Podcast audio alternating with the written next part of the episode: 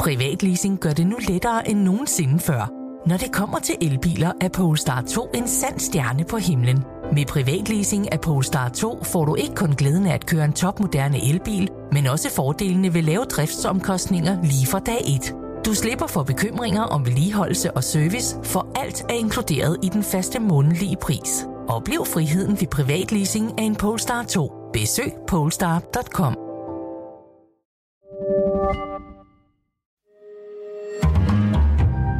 Berlingske. Skal vi bare gå i gang? Okay. Det er dagen derpå. Hvordan har I det? Jamen, jeg synes sige, den der spænding, man har haft i kroppen hele øh, valgkampen, det var en utrolig spændende valgkamp, den havde jeg sådan troet ville sådan dampe lidt af nu her dagen derpå. Men det synes jeg ikke, den, den er. Altså, den er stadigvæk i kroppen, kan jeg mærke, fordi vi ved jo slet ikke, hvor det her ender. Fuldstændig stadig uforløsning, selvom der er et valgresultat, så ved vi ikke, hvor det ender. Og inden vi går videre, så er det måske meget godt, hvis jeg lige præsenterer jer to. Alexander Grant, du er tidligere DSU-formand, stedfortrædende medlem af Folketinget for Socialdemokraterne i slutningen af 2021, starten af 2022. Og i dag er du Public Affairs-rådgiver i Primetime. Du er stadig medlem i af Socialdemokraterne. Og Amalie Lyne, du er tidligere pressechef i Liberal Alliance fra 2009 til 11, har været knyttet til partiet indtil 14, og i dag er du lederskribent her på Berlingske. Hvad overraskede jer mest på valgaftenen? Jamen, det overraskede mig, at, øh, at det alligevel blev så tæt. Jeg ved godt, det havde vi talt om. Ikke? Det havde jo alle jo sagt, at det ville blive sådan mm. tæt løb. Men alligevel, at vi skulle... Det der, hvor at det var helt ind til 99 procent af stemmerne, ikke? det havde jeg godt nok ikke troet. Mm. Hvad siger du, Alexander? Altså, jeg havde ikke troet, at Socialdemokratiet ville få helt, altså over 27 procent af stemmerne. Det synes jeg var en ret stor overraskelse. Hvad talte imod? Det, man har jo været meget kritiseret det sidste års tid, ikke? Øh, og, og der har jo heller ikke... Jo, der var målinger i starten af, af valgkampen, men, men i de sidste de sidste par uger, der så det ud til, at det der 24-25 procent var det, der ville materialisere sig. Det er jo også i det, at, at det lykkedes Socialdemokratiet for første gang i rigtig mange år at genvinde ser det ud til regeringsmagten. Ikke, mm. øh, ikke bare sidde en enkelt periode, som man gjorde med, med Helle Schmidt. Men mange inden øh, gjorde den her valgkamp til en folkeafstemning. En folkeafstemning om for eller imod Mette Frederiksen. Mm. En folkeafstemning om Mink-sagen måske endda, mm. Amalie Lyne. Hvis det var det, hvad var svaret så? Jeg skrev her, øh, inden jeg, lige inden jeg kom herind, så skrev jeg på Berlingske.dk, Øh, øh, det er sådan et spørgsmål, hvad vil det her valg blive kendt som? Fordi her i nyere politisk historie har vi ligesom to, vil jeg mene, sådan rigtig kendte øh, valg. Altså jordskredsvalget 73, og så systemskiftet 2001, eller det lille systemskifte, mm. kalder man det også.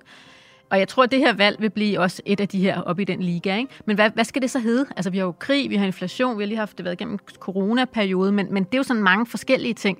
Så hvad er det, der kendetegner det her valg? Hvad, altså, hvad kommer det til at hedde? Det, det ved vi jo ikke endnu, men øh, mit bud, det var Mette-valget. Altså, fordi det mener jeg stadigvæk, at det var. Altså, det var et valg om, øh, om Mette Frederiksen. Amalie Lyne og Alexander Grant, velkommen i Pilestræd. Ja, tak.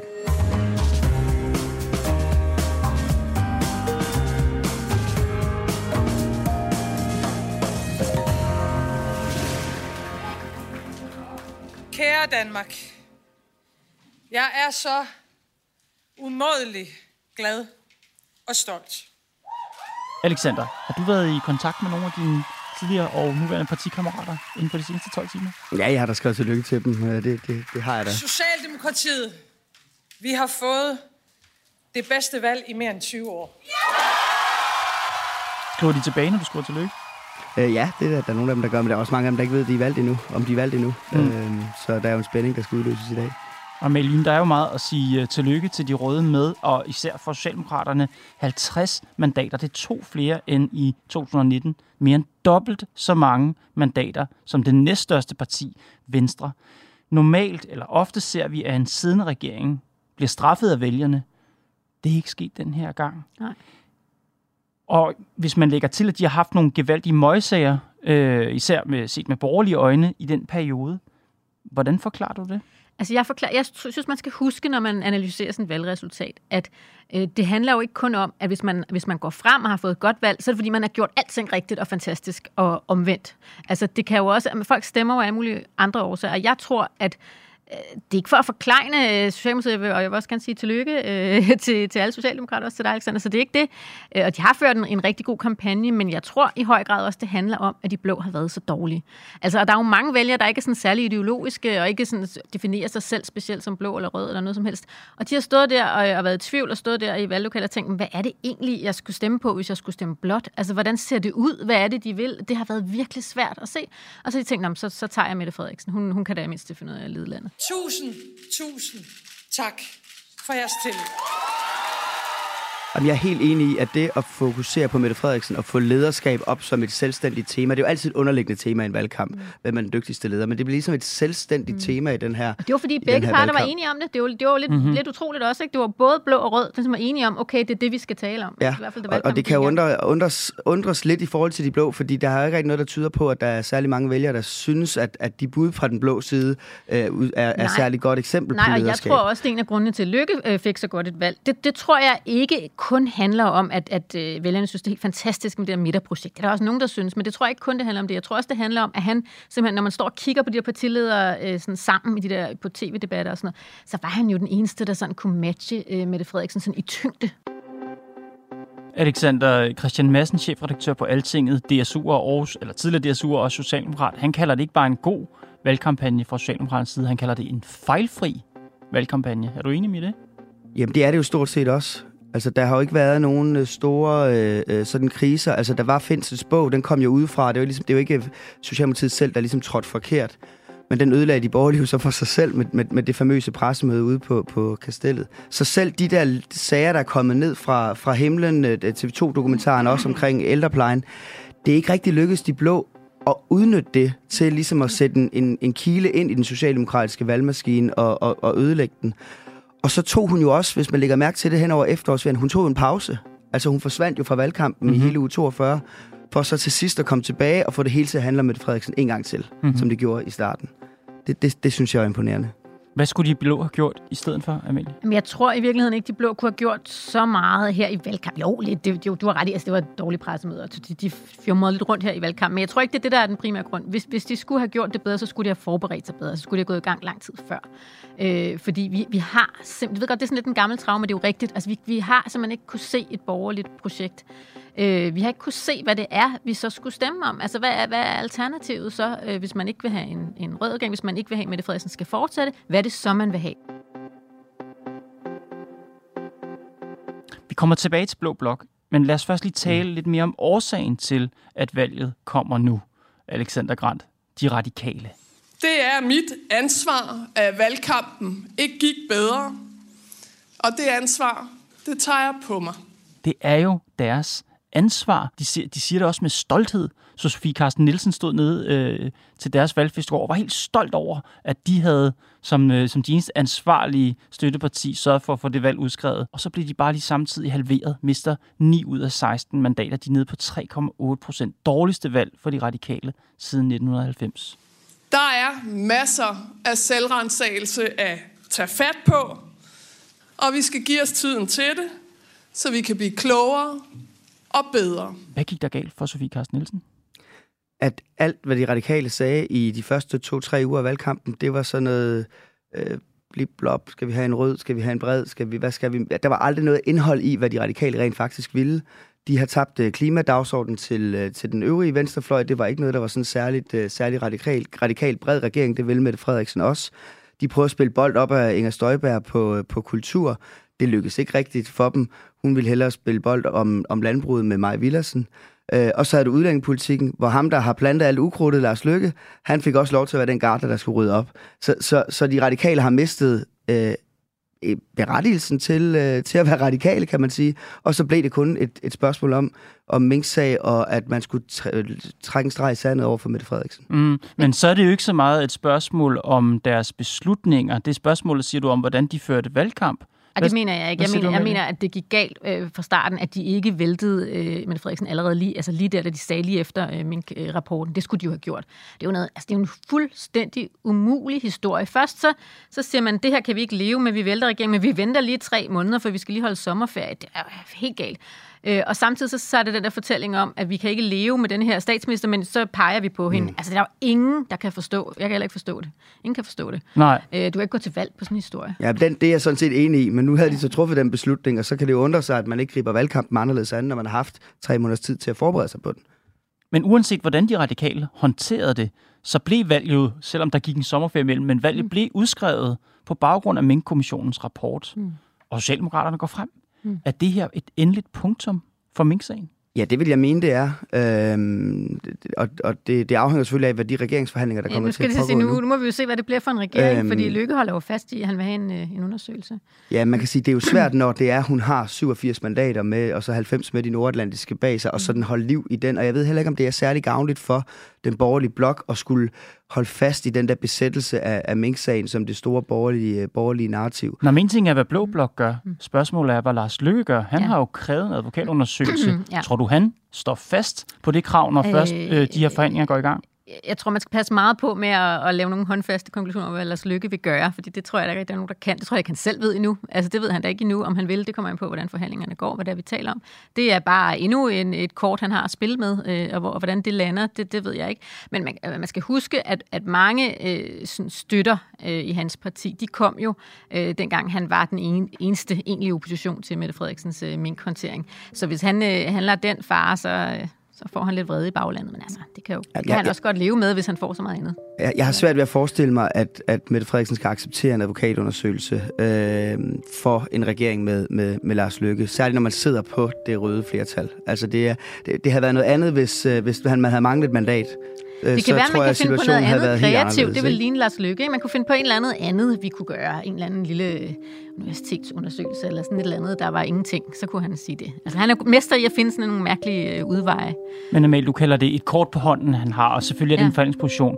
Men jeg tænkte, at Minks sag om Mette Frederiksens håndtering var hjerteblod for, jeg ved ikke, om han er borgerlig længere, men for folk med borgerlig observans. Altså, det er ikke bare et kort på hånden. Det Nej, er nej. så principielt, det her. Ja, det er jamen, ikke det, bare også noget, det, man kan det det, forhandle Det, sig jeg tror, mange i hans bagland, Ja. ikke? at de kom, de kom til ham øh, på grund af den sag. Ikke? Så, så det er rigtigt. Altså, det betyder noget. Men, øh, men det, man kan jo lave undersøgelser på, på... Det behøver ikke at være en advokatundersøgelse. Man kan lave, undersøgelse er jo et dejligt øh, elastikord. Det kan jo være mange ting.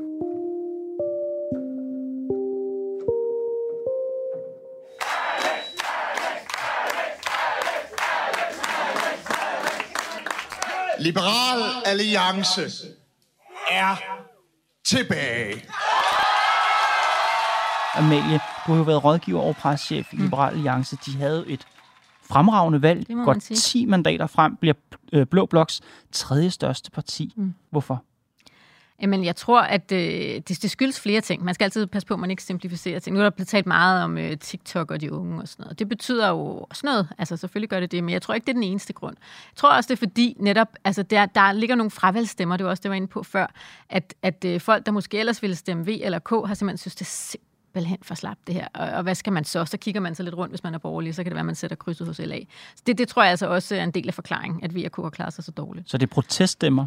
Det er det også, men, Mm. men altså, Liberale Alliance har da også kørt en god kampagne, altså jeg tror bare, det er en kombination af, af flere ting. Ikke? Kan de bruge det til noget?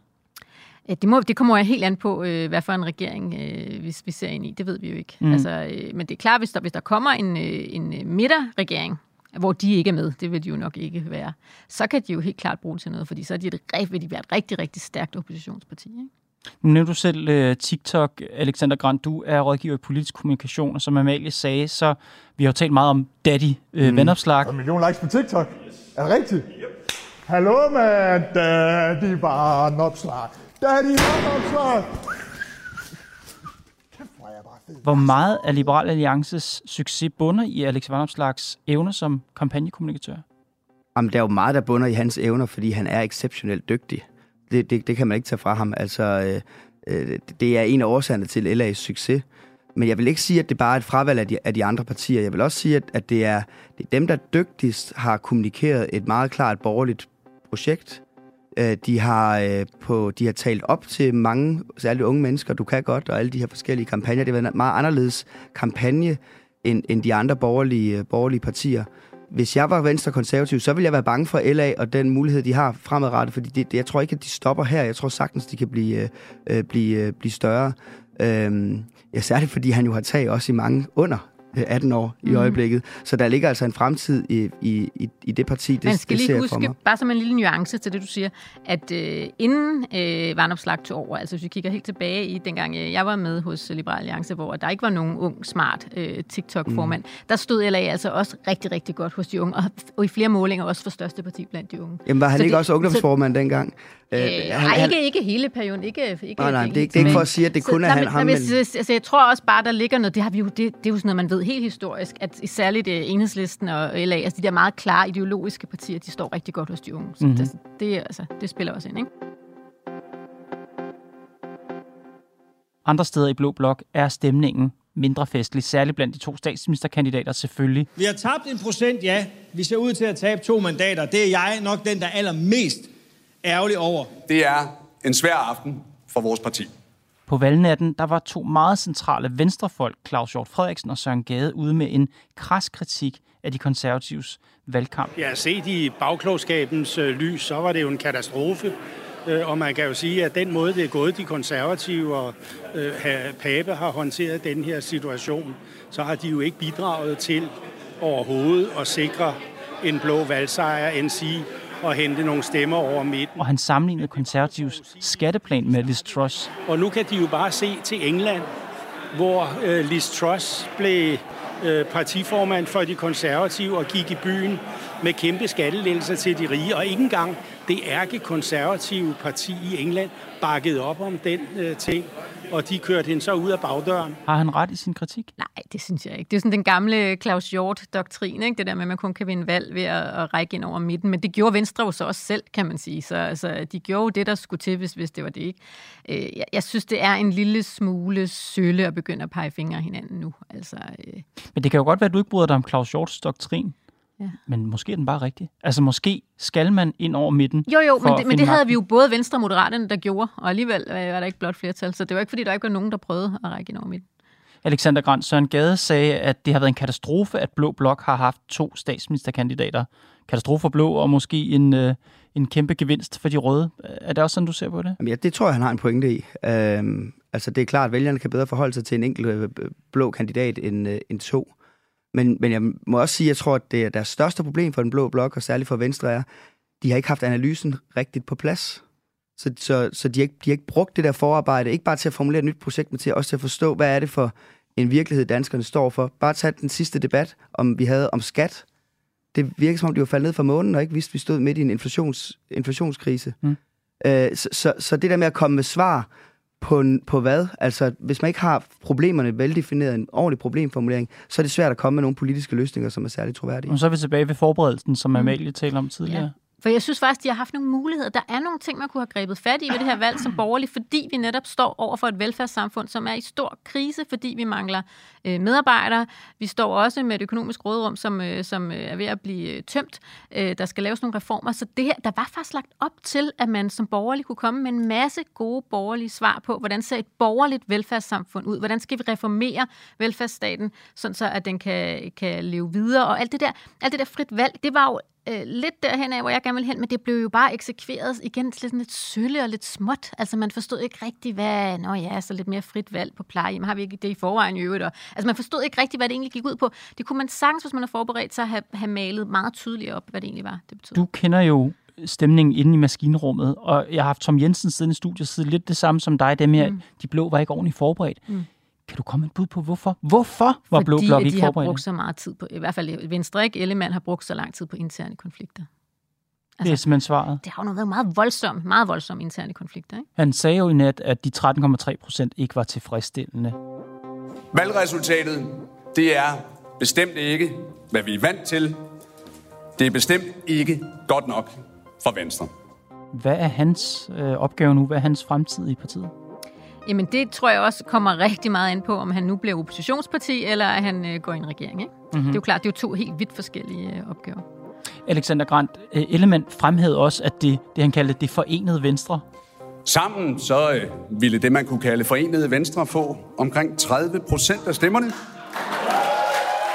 Altså Venstre og de to partier, Venstre spaltet ud i, nemlig Moderaterne og Danmarksdemokraterne, til sammen fik et rigtig godt valg, 30,7 procent af stemmerne, mere end Socialdemokraterne, hvis Lykke, Støjberg og Ellemann kunne holde sammen på Venstre. Så hvad, hvad skal man bruge den overvejelse til, man tænker kan du? Bruge, man kan ikke bruge det til noget som helst. Det, det er jo det gode eksempel på, at man ikke er enige om, hvad problemerne er i dansk politik, når man har behov for at spalte sig ud i tre forskellige, tre forskellige partier. Med, med Inger Støjberg, der har en meget klart veldefineret problemstilling, det er, det er udlændinge og, og landby, og øh, Lykke, som jo taler om de store reformer, og Venstre, som står sådan der, ikke rigtig taler Men om det er jeg faktisk meget. ikke helt enig i. Fordi jeg tror, at de udspaltninger handlede så meget om de to øh, personers egoer, og hvad de ville, og der ikke var plads til dem. Hvis man, jeg synes simpelthen, der er så lidt politisk indhold. Det synes jeg både der er hos Venstre, hos Moderaterne og hos Støjberg. Der er ikke særlig meget tydeligt, øh, klart indhold, og derfor synes jeg heller ikke, at det egentlig er indholdet, der splitter dem. Man kunne sagtens hvis det havde været nogle mere medgørlige øh, personer, vi talte om, så kunne man sagtens have indholdt det Jamen, i der, er, sik- der, der er klart også egoer i spil i det her, det er der jo i politik, men, men det er jo underligt, hvis det, hvis det er rigtigt, at der ikke er noget politik i, øh, i Danmarksdemokraterne og Moderaterne, så var der jo en sp- spilbane for, for Venstre, som de så bare ikke har taget. Mm. Øh, jeg, jeg synes jo nok, og det var det, Lykke jo så også blev kritiseret for det sidste valgkampen, da det begyndte at handle om hans politik, øh, at, at der var masser af politik hos, hos Moderaterne. Hos, hos Danmarksdemokraterne kan det måske være lidt mere... Men, men, men hvad er det hos Moderaterne rent politisk, som er sådan helt vildt anderledes for Venstre, så som ikke kunne rummes og sådan noget? Det har jeg sådan lidt svært ved at se.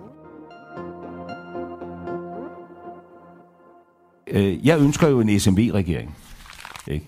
Små og mellemstore virksomheder. Du ønsker en regering bestående af Socialdemokratiet, Moderaterne og Venstre. Ja, det er grundstammen i det. Og så må de konservative meget gerne også være med, og også åbne over for at diskutere de radikale. Alexander Grant. Hvordan kommer regeringen til? Ja, altså jeg tror, øh, jeg tror, der er to muligheder. Det ene, det er en, det er en SMV-regering, og det andet, det er en SSFR-regering. Jeg tror, det er de to muligheder, vi står overfor. Og det afgør, det afgør Ellemann jo i virkeligheden, om han vil være med på, eller om han ikke vil være med på. Hvad siger du, Amalie? Jamen, det er lidt ærgerligt, du kom først, fordi jeg er enig. jeg tror, det er de to muligheder, øh, man kan se for sig. Ikke? Det Okay. tror jeg. Man kan diskutere, om radikalt så skulle være med. Man kunne også have en SSF-regering. Men, ja. Men hvis vi skal forestille os SMV-regeringen, Alexander Grant, når du taler med dine kilder i Socialdemokratiet, folk, der har været ministre i Mette Frederiksens regering, ja, det ved jeg ikke, om det er dine venner, der har været det, men det kunne de i hvert fald have været, lad os sige det på den måde. Hvad siger de så om udsigten til en regering med Lars Løkke? Jeg tror, man er godt opmærksom på, at der er noget af det her, der både er taktik, og så er der også noget af det her, der er reel politik, altså den, de, de kriser, man står overfor. Så der har været sådan en, en opblødning i Socialdemokratiet hen over valgkampen også. Jeg tror, det tog, det tog også røven på mange øh, socialdemokrater, at, øh, at det er det her, der var plan, der var plan A. Men altså, valgkampen er gået, er det min opfattelse, at de fleste kan se, at det her er det rigtige at gøre i den situation, øh, man, øh, man, man er i. De kan se det, men de kan måske ikke føle det. Øh, jeg tror også at, at kunne føle, jeg tror, jeg tror valgkampen gjorde det klart for folk, at på at reformere velfærdsstaten og på inflation, der er man nødt til at lave noget, der er, der er bredere end, øh, og, og på udenlandsk arbejdskraft også, end, øh, end bare rent, øh, rent rødt. Mm-hmm. Øh. Hvis det bliver en regering over midten, Amalie, hvilke knaster er der så? Altså, hvad, hvad, hvad er det for nogle kameler, der skal sluges, hvis SMV skal blive til noget? Jamen, altså det er klart, at Venstre er jo den, der så i så fald skulle sluge den største kamel, fordi at øh, Ellemann har jo stået hele valgkampen og sagt, at han vil i hvert fald aldrig nogensinde gøre Mette Frederiksen til statsminister, så det, så det er ham, der står over for det største valg. Ikke? Men altså, man kan jo se ministerposterne for sig, det giver jo næsten sig selv. Ikke? Så skal Lykke have sådan et stort, kæmpestort, stærkt velfærdsministerium, ikke? sundhed, indrigs, sådan kæmpe sammenlagt ministerium. Og så skal Ellemann da være udenrigsminister øh, og gå i fars fodspor. Så på den måde, så er der jo nogle ting, der, der ser let ud. Men, men nej, det, det bliver da smadret svært, og det bliver jo sådan en teknokratisk regering. Altså det kan da godt være, altså det, det tror jeg, tror også, det er et muligt bud. Så tror jeg ikke, den lever så længe, og så tror jeg, den laver nogle reformer, og så, øh, så går vi til valg igen øh, før tid. Det tror jeg. Hvorfor? Jamen, fordi det er enormt svært for sådan, det bliver enormt svært for sådan en regering sådan internt øh, at, at, at kunne holde sammen. Det er jo det, vi har set også historisk øh, med den SV-regering, vi har haft før. Jeg, jeg tror, det bliver, øh, øh, de, de, kan- de kan lave nogle- reformer sammen, øh, og så tror jeg, det bliver svært. Også fordi, at Venstre vil jo kunne se, vi vil være så presset hele tiden, at kunne se, hvordan at deres meningsmåling bare dykker og dykker og dykker. Det tror jeg. Og netop LA, som vi taler om før, bare høster på det her. Mm. Og Mette Frederiksen gik jo til valg på at, at, at lave en bred regering, regering over midten. Men hvorfor ikke bare vælge en SSF, altså en SSFR-regering? Øh, det, det er mere noget i retning af, hvad man har prøvet før, og mandaterne er der, mm. hvis hun kan blive enig med dem. Altså, det er jo også det lette, og det er så bare ikke det, hun har sagt. Altså, så, så der tror jeg, det der med, med, med at hun bare bluffer, der, der, så tror jeg ikke, man kender hende godt nok, fordi hun, hun, hun bluffede jo ikke. Og så tror jeg, den anden del af det er, at det der med at have regeringsansvar lige nu, de næste to, tre, fire, fem år, Mm. De ting, vi står overfor, der tror jeg, der tror jeg sådan set, hun er meget glad for at dele ansvaret med nogle blå. Øh, altså på inflation, på energikrise, reformer af velfærdsstaten osv. Så, så, så, så det er også en, en, en politisk kalkyl i at sikre, hvordan er det, vi får den reelle, ikke bare et bredt samarbejde, hvor de så kan stå og skyde på, på Socialdemokratiet bagefter, men få dem ind i, i maskinrummet. Det, jeg tror, der er den største udfordring for den regering, mm. det er ikke så meget Ellemann og, og, og Mette, det er måske nærmere dynamikken mellem Mette og Lykke. Øh, det synes jeg også i debatten i går og i de sidste, den sidste uges tid i valgkampen, mm. at der, der har dynamikken ikke set ud til at være så god. Men hvis ønsket om en bred regering er så dybt forankret efterhånden i Socialdemokratiet, som du siger, det er ikke bare noget, de har fået at vide af Mette Frederiksen god idé, det er åbenbart noget, man generelt i Socialdemokratiet godt kan se mening i. Hvorfor var det så, da jeg stod nede til Socialdemokraternes valgfest i går, og alle holdt vejret for at se, om det blev et rødt flertal? Mm. Altså, ja, det ja. kunne jo egentlig være ligegyldigt, og som Pernille Skipper fra Enhedslisten, øh, synes jeg meget øh, sjovt spurgte senere på aftenen, hvorfor er alle Socialdemokraterne så glade for et rent rødt flertal, hvis de ikke har tænkt sig at bruge det? Om det handler da om, hvem der skal være statsminister. Alle spekulationerne om, inden da vil Lykke øh, gå med, men så skal det være en anden, og han vil pege på nogle andre, men Socialdemokratiet skal være med i. Altså nu er det, nu er det S, der har initiativretten, der har saveretten, der definerer det her fælles store midterprojekt, og ikke Lars Lykke. Så er jeg enig i, at det her det er ikke et øh, ægteskab ud i al fremtid. Det, det er nok et kort øh, kæresteforhold, og så finder man ud af, at nu har man løst det, der skulle løses, og så finder man nogle andre veje. Om, om det så øh, om det er et år, eller om det er fire, den, den, den tager den her regering, det tror jeg så handler om de personlige dynamikker, mm. øh, med, om man giver plads til de forskellige ja. partier. Og det er rigtig Lykke er en joker, også fordi, at øh, nu fik han en rigtig godt valg, men hvem er det, der kommer ind? Det er jo nogle totalt uprøvede kræfter.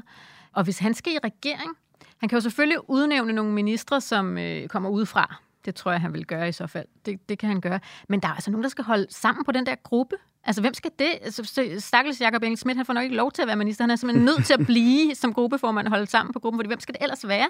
Det er jo altså, og ikke bare uprøvede kræfter, det er jo også nogle af de navne iblandt, er også nogle typer, som... Øh, altså på godt og ondt er, er nogle egoer vant til at... Hvem tænker du på her? Det er jo for, altså, vi har for eksempel øh, Jon Steffensen, jeg synes, han, er, ham kender jeg godt, han er en rigtig sød, rigtig sød fyr, men han, altså, han, han vil da ind og, og lave noget. Altså, han vil da ikke bare sidde og, og, og, og klappe hælene sammen. Så har vi øh, Nana Godfredsen, som er gadejuristen, som jo har lavet et fantastisk stykke arbejde med gadejuristen. Men, men, men hun vil da helst ikke ind og være den nye Tyre Frank. Altså, mm. øhm, så, så altså, det, det bliver da svært at holde sammen på den der gruppe. Altså, og jeg tror også, det bliver enormt spændende at følge Lykke, fordi han, han er den øh, meget, meget, meget, meget specielle politiker, han er. Han har enormt mange styrker, men han har jo også enormt mange svagheder. Og man kan sige, at alle de svagheder, det hjalp Venstres øh, organisation ham jo med da han var medlem af Venstre. Altså alt det der med netop at holde sammen på tingene og holde styr på det og sørge for, at det hele ikke bliver for skørt og for mærkeligt og svinger for meget og sådan noget. Det havde han en stor, stærk, et stort, stærkt partiapparat til at hjælpe ham med. Mm. Det har han ikke længere. Altså, hvordan går det så med Lykke? Det, det, det synes jeg bliver lidt spændende at følge. Alexander Grant, Amalie Lyne, tusind tak, fordi I kom i Pilstred. Selv tak. Det var alt for Pilestræd i dag. Redaktionen er Mads Klint, Johanne Dibjerg Holgersen, Nicoline Odgaard Sørensen og mig, Kåre Svejstrup. Vi er tilbage i morgen.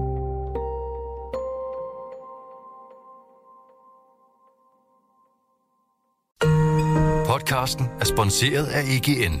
Bliv en del af en professionel netværksgruppe med folk, der forstår dig. De kan hjælpe og inspirere dig gennem dit arbejdsliv, så du hurtigere finder de gode løsninger. Find dit nye netværk på egn.dk.